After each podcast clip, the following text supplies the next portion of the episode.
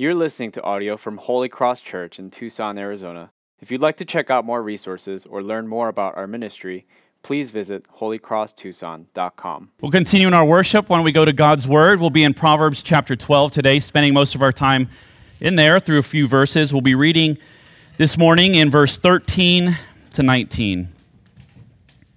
Let's go to God's Word. Chapter 12, verse 13. An evil man is ensnared by the transgression of his lips, but the righteous escapes from trouble. From the fruit of his mouth, a man is satisfied with good, and the work of a man's hand comes back to him. The way of a fool is right in his own eyes, but a wise man listens to advice. The vexation of a fool is known at once, but the prudent ignores an insult. Whoever speaks the truth gives honest evidence, but a false witness utters deceit. There's one whose rash words are like sword thrusts, but the tongue of the wise brings healing. Truthful lips endure forever, but a lying tongue is but for a moment. This is God's word. Well, you thought last week was a gut punch talking about parenting. Today we talk about the power of words. And uh, probably one of the most dishonest idioms of our time or sayings of our time are sticks and stones may break my bones, but words will never harm me. We learn from God's word in, in our passage in 12:18 that there is one whose harsh words are like sword thrusts, but the tongue of the wise bring healing. Words have the power to kill and destroy and also to heal, like medicine, to soothe, to bring comfort. Proverbs tells us that words can heal, they end friendships. Words can end marriages. They can start wars. They can destroy reputations. They can tear apart churches. Words can kill you psychologically and emotionally. If you've ever been told that you're a disappointment, you're an idiot, I'm not in love with you anymore, those words and sayings can stick with you forever. They never go away. They shape you, they have the power to poison your sense of self worth and sense of dignity. They can cause you to spend your entire life trying to escape the damage that the words have done to you emotionally. And you try to do whatever you can to, to be loved and to feel accepted and to have a sense of belonging and value in life. Because words destroyed you at some point. But words can also heal. Right? They can lift our spirits. You know what those feel like as well when you're having a hard day and someone comes along with a kind word. Can make your day. Words can cheer you up, they can restore, restore confidence, they can boost your courage. We know there are bitter words, but there are also sweet words. There are delicious words. Words like, I really like being with you. Words like, you're doing such a great job, I know it's really difficult. Don't give up, I believe in you. You do so much for um, our family, I'm so thankful for you. I really hope tomorrow is better, but if it's not, I'm still here for you. See, there's words that can just make us feel like we can conquer whatever is in front of us. There's so many principles here in the book of Proverbs for the power of words, but not just words, but also silence. We'll look at a few of those this morning. The first one is that words make your beliefs come to life. This is something we need to remember about our words. Quite literally, in verse 13, describes what comes out of our mouth in terms of like legal terms. Words are like a witness to what is going on in our hearts. Proverbs 12, 13. An evil man is ensnared by the transgression of his lips, but the righteous escapes from trouble. Words have the power to bring judgment and conviction, or they can bring acquittal and freedom to our life. They make our beliefs come to life. They make what's going on inside of us in our inner life come to life, and we are judged by that. We are judged by God. How does this happen? How, does, how, does, how do our words become to us like a witness that can either accuse us and judge us and condemn, condemn us or acquit us and give us freedom. Words are like, consider this having a tape recorder around your neck, pressed on record, recording 24 7, 365. Everywhere you go, everything is captured on this tape recorder. Everything you say, everything you say about others, everything you say about yourself, whatever you claim about yourself, your tone, your gossip, your lies, your exaggerations and embellishments. And at the end of the day, the tape recorder is played on social media for everyone to hear. Everyone stops and listens to the tape recorder of your life from that day, and that happens every single day for the rest of your life. Now, other than being totally embarrassed, who would you have to apologize to? Who would you have to ask forgiveness from? How many people would not receive that forgiveness or receive that apology? Would you get fired from your job? If your boss listened to what you say, would you lose a friendship? Would you lose the trust of trust or, re- or your reputation? Or would you lose um, somebody that you really care about? Would you do damage that was irreversibly caused? You know, before you think we're going a little too far with the reality of our words, look at what Jesus says in Matthew 12. He says, I tell you, on the day of judgment, people will give account for every careless word they speak. For by your words you'll be justified, and by your words you will be condemned. Jesus himself says that our words are a witness, that every word is captured, every tone, Every time we tear down a person, every time we say something healing and encouraging, God hears it all. Nothing escapes from Him. There may be people that can't hear what you're saying about them, but God hears it all. And it's like a tape recorder strapped around our neck, playing for Him 24 7, 365. Words are a witness. What are they a witness to? They're a witness to what is happening in our heart, what we truly believe, and words have a way of bringing to life how we really feel. Think of it like this our words are the sounds our heart makes. Not to be confused with Cinderella's proverb, right? A dream is a wish your heart makes. This is like a sound that your heart makes. The words are the sounds that your heart makes.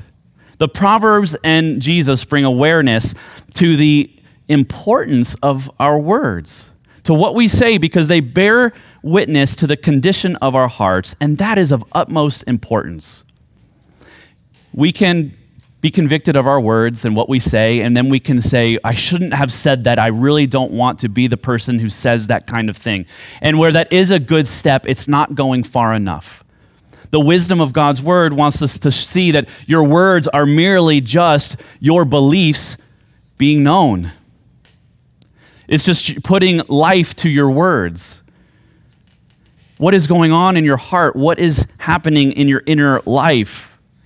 And words not they don't only they don't only make our beliefs come to life, words can actually shape our beliefs as well. Do you see this? There's this double edged reality to words. They reveal what's in our heart, but they can also shape our heart. They're an overflow of what is happening in our heart, but they can enhance what we believe. Our words are like a thermostat. What, what, is, what does a thermostat do? You go and look at the thermostat to see what temperature it is in the room currently. But you also use a thermostat to set it where you want it to be. And so a thermostat has two purposes, just like our words.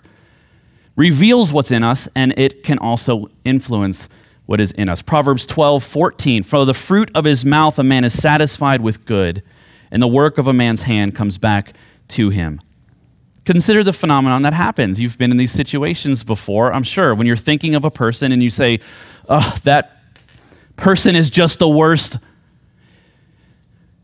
And you want to, you're waiting for the reaction from the other person. And that other person says, You're absolutely right. I agree with you. That person is the worst. And then you say, now let me give you all the evidence that I have for why that person is the worst. And then, then you share your evidence for why that person is the worst. And what is happening? Your heart is being shaped more and more into have an opinion about this person. What just happened? Do you realize what happens in that moment to your heart?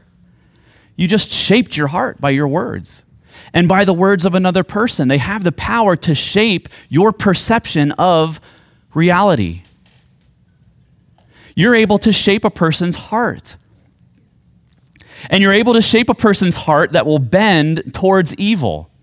And a person will have power to shape your heart to bend towards evil as well.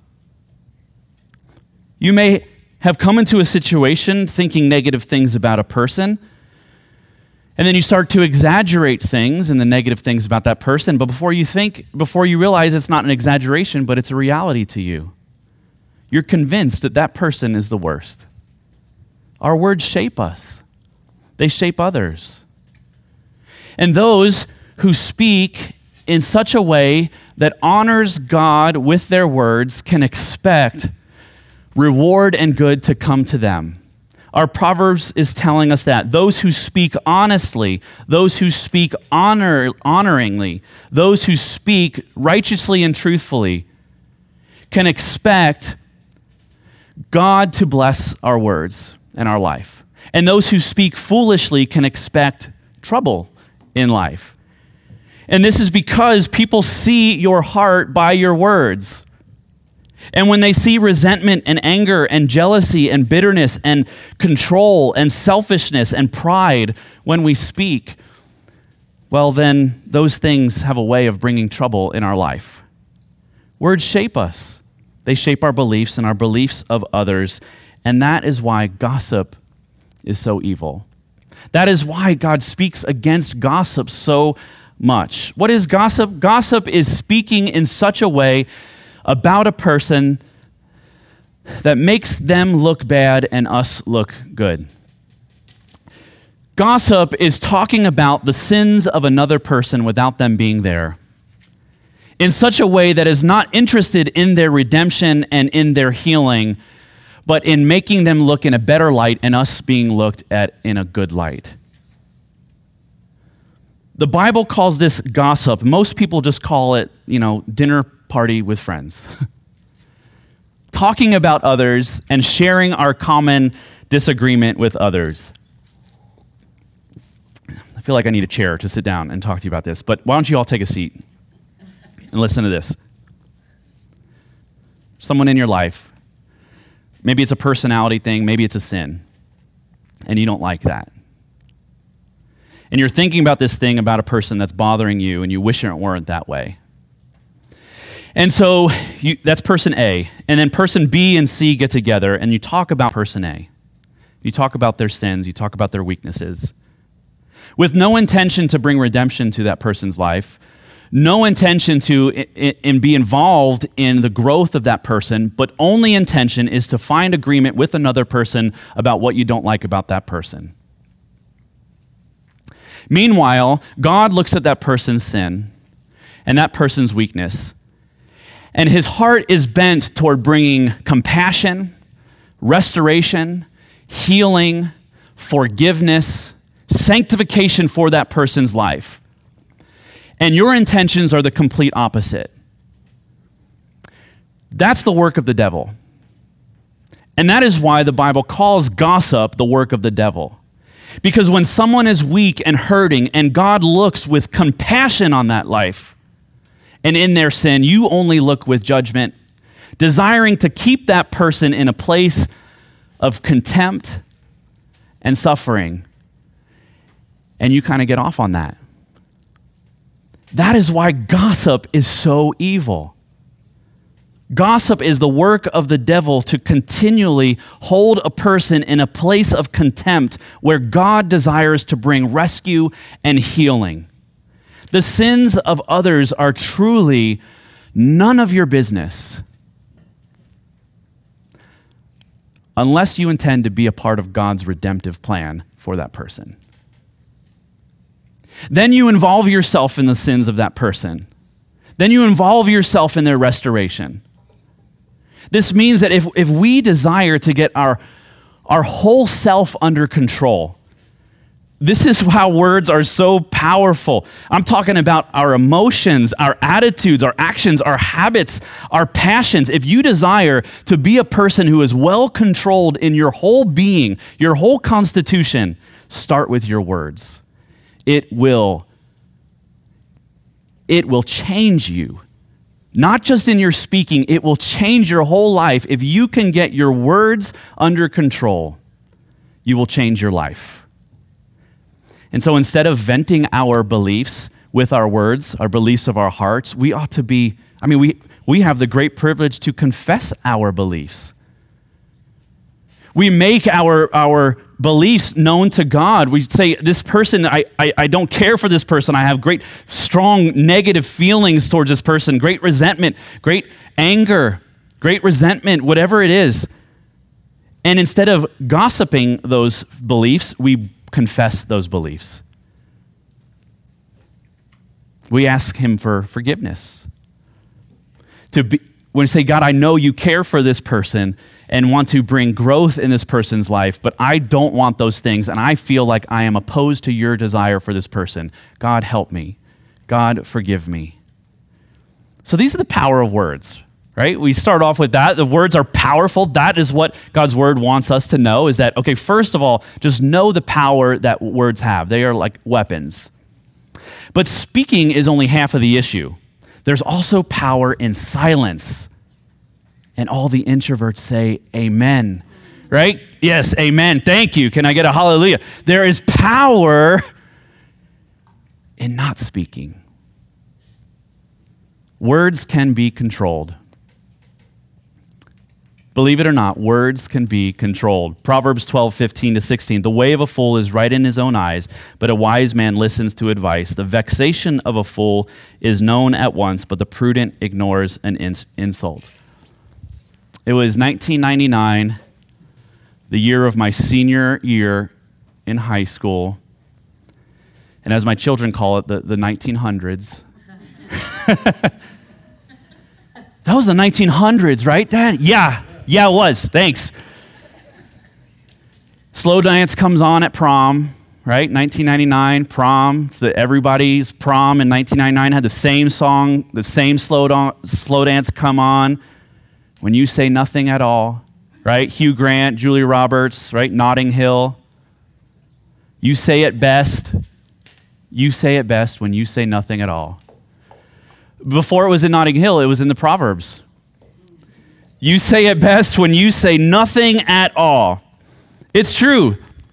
I'm going to say the most radical thing that's ever been said. You don't have to respond to everything. You don't have to respond to every time you're hurt. You do not have to respond to every insult. You do not have to respond to everything you disagree with. You do not have to. You don't have to give your opinion on everything. Every ill and every transgression that happens does not need immediate justice. I know that's so hard to believe today. God's word says the prudent ignore insults, the wise people ignore every ill and every sense of injustice and every transgression that happens. And what does the fool do? The fool is vexed by everything. What does vexation look like? Just, just open the door and look outside. Just look at our world. That's vexation. That is what it looks like to be every disturbance, every misstep, every mistake, every insult, everything that happens that isn't perfectly the way that you want it to be needs to be brought to the attention of everyone, and everyone needs to know where you stand on it. The Bible says you're foolish. The Bible says that's what a fool does. But we look at the world and we take all that in, and, and then we think, I should probably be aggravated by everything and I should probably have an opinion about everything. Now, this is different than lamenting legitimate evils of our day that need involvement. But most of the things are really just supposed to be brought to God for His vengeance, for His judgment. And this proverb goes hand in hand with many of the other proverbs, proverbs that teach us that fewer words are often better than more words. This will be my shortest sermon today. controlling our tongue is a great way to gain self control. If we can master the difficult task of saying less and controlling our speech, self control in other areas will become easier. That's something amazing that happens. If we can control our tongue, you'll be surprised by how you start to become more disciplined and controlled in other areas of your life, not just in your language. That's how powerful our words are. Here's a, here's a diagnostic tool for you. If you think you might speak too much, you do. you do.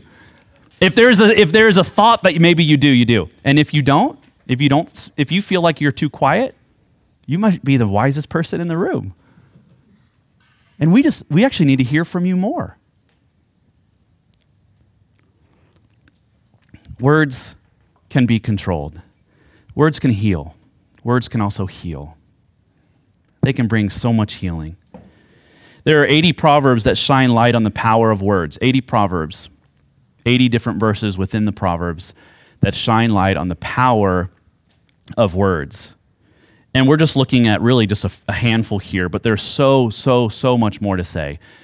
And these are the big themes of, of, of our words that they, they reveal our beliefs. They can actually shape our beliefs. They can be controlled. There's great power in words. They can harm, they can kill, they can destroy, but they can also heal. And so, words, thinking about words is not just about what we don't need to say, right? We, we, that's how we, as Christians, we often think a lot. We look at sins and then we look at the list of things not to do. And often we neglect the actual things the Bible says that we ought to do. And so we can actually use our words in an active way to do good to others and in the world and in our church and in our families and in our relationships. There are kind words and compassionate words, there are true words. There are words that bring life. There are words that heal. And we need to talk about words that heal because we know that words hurt. That's easy. There are words that cut like a sword. There are also words that are like medicine. That's what verse 18 reminds us of again. Let's look at that again. There, are, there is one whose rash words are like sword thrusts, but the tongue of the wise bring healing. How can words heal? Words can heal when they care more about soothing an injury than winning an argument. Words can heal when we are thoughtful of how we can soothe over conflict and soothe an injury rather than prove our point. That's why giving advice too quickly or trying to fix a problem too quickly are like empathy killers. When somebody comes with a heartache and a deep wound, just trying to fix everything in their life in that moment or give them advice for how they got into that situation and how they shouldn't repeat that mistake again. Those times will come for advice. But that's why giving it too quickly could just kill empathy and kill compassion. Our, another cultural idiom of our time that is, uh, that is somewhat off is time wounds all, time heals all wounds. Time also will wound everything as well time heals all wounds, right? Not true. A lot of times, time can actually cause the wound to become more infected and just become more painful. Ignoring injuries doesn't make them go away. Wise words can bring healing. The story of the healing power of words actually goes all the way back to Genesis chapter 11. And, and let me set this up. Let me tell you this story of the power of words to bring healing. Because this is where God meets us in our words. This is what he wants us to remember today. There once was a time where all of humanity spoke the same language. All of God, all, all of humankind spoke one language. And because of this, as you can imagine, they were very productive. One of the big things about being not productive uh, globally is, uh, is that barrier. There's so many barriers, but one of the barriers was language. That barrier was taken away, and they all spoke the same language, and they were so productive, you can imagine how productive they were. And they used their power of words to compete with God and to make themselves great rather than to honor and praise God. And they built the Tower of Babel. This is in Genesis chapter 11. So all the people got together and they said, We're so productive. We're so resourceful. We are so powerful and we can communicate with one another with the power of words. What should we do? Let's make our name great. Let's, let's build a tower so that we can exist on the same level as God because look at how amazing we are.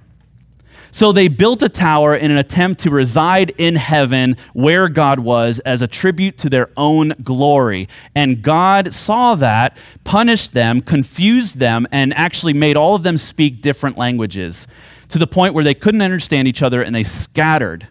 And their productivity was, was destroyed, and they scattered to different regions and became their own tribes and didn't communicate with one another they were divided now in their words.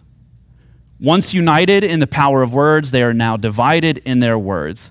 And yet, God promised that a day would come when He would heal people, that He would heal the division, that He would bring redemption to the division that had happened in the hearts of people and in reality. One day He would unite His people, and He promised He would do this by pouring out His Holy Spirit, by fulfilling his promise to be with his people and to put his own words in their hearts so that instead of being divided, they would be united in love in one common mission. And when Jesus came and was born into our humanity and lived a sinless life and died on the cross and rose from the grave, he ascended into heaven. And on the day of Pentecost, he poured out his Holy Spirit on his church. And something amazing happened the curse at the Tower of Babel was reversed. And there was some phenomenon that happened that the, everyone in observation was amazed at. They were all speaking in a different language, and every person who had gathered was from a different nation, a different tribe, a different tongue, and they could all hear and understand what the church was saying. And the church was praising God and speaking the gospel, and everyone could hear. They were united now by the power of words that was given because of the Word of God through His Holy Spirit. God is telling us that we divide, our words divide, and if we desire to be healing people, people that heal with our words, we need to be filled with His Spirit and to speak the words of love, the words of His gospel, the words of truth in every situation. The power comes from God. There is no greater healing word than what God says to us. And He tells us because of His saving work, all the saving work that He has done for us through Jesus, He places His Spirit in us so that the, we cry out to our Father. We call Him Father, and He calls us His children. There's a conversation that goes on between God and his people. Have, have you ever stopped to think about what God says about you? Because of Jesus, because of his because of his love poured out for you on the cross, because of his substitute, he gave his own son for you to die for your sins, all the ways you have misused your words, to cut people down, to make yourself look better, to wound, to hurt, to kill and destroy. All of that was pl- placed on Christ. And you know what he calls us now? He calls us his beloved. He calls us his children. He calls us his body. He says that we are adopted. He says that we are forgiven. He says you're made alive in Christ. He says you are a new creation. He says you are my friends. And he says, I place my spirit in you so that when you cry out, you will call me Father. You'll call me Dad. We can heal with our words only because he heals us with his his word. When Jesus was washing his disciples' feet, it was such a it was such an act of love and service that his disciple Peter says, "Don't wash my feet. You shouldn't be doing this. You're you're stooping too low." And he says, "If I don't wash you, you'll have no part in me." And he says, "Well, then wash everything." And he says, You're already clean if you have my word. You're clean. You're healed. if you have the word of God, the word of the gospel, the truth of all that he has done for you, to receive it, to grasp it, to rest in it. And then this word becomes our word to the world. When we speak, we speak spiritual songs. When we speak about others, we speak words of redemption and hope and healing. When we speak about people's sin, we always speak about it in such a way to see God sanctify them, convict them, bring them to new life in Christ. Never to put ourselves in a place of superiority to them. When we speak words of discipline to our children, correction to our spouses, critique, whenever we speak, we speak the words of God really, of all the things that can be said about us by others and all the things that we can say to others, really, the, the only thing that truly matters is what God says about us. And then that informs everything we say.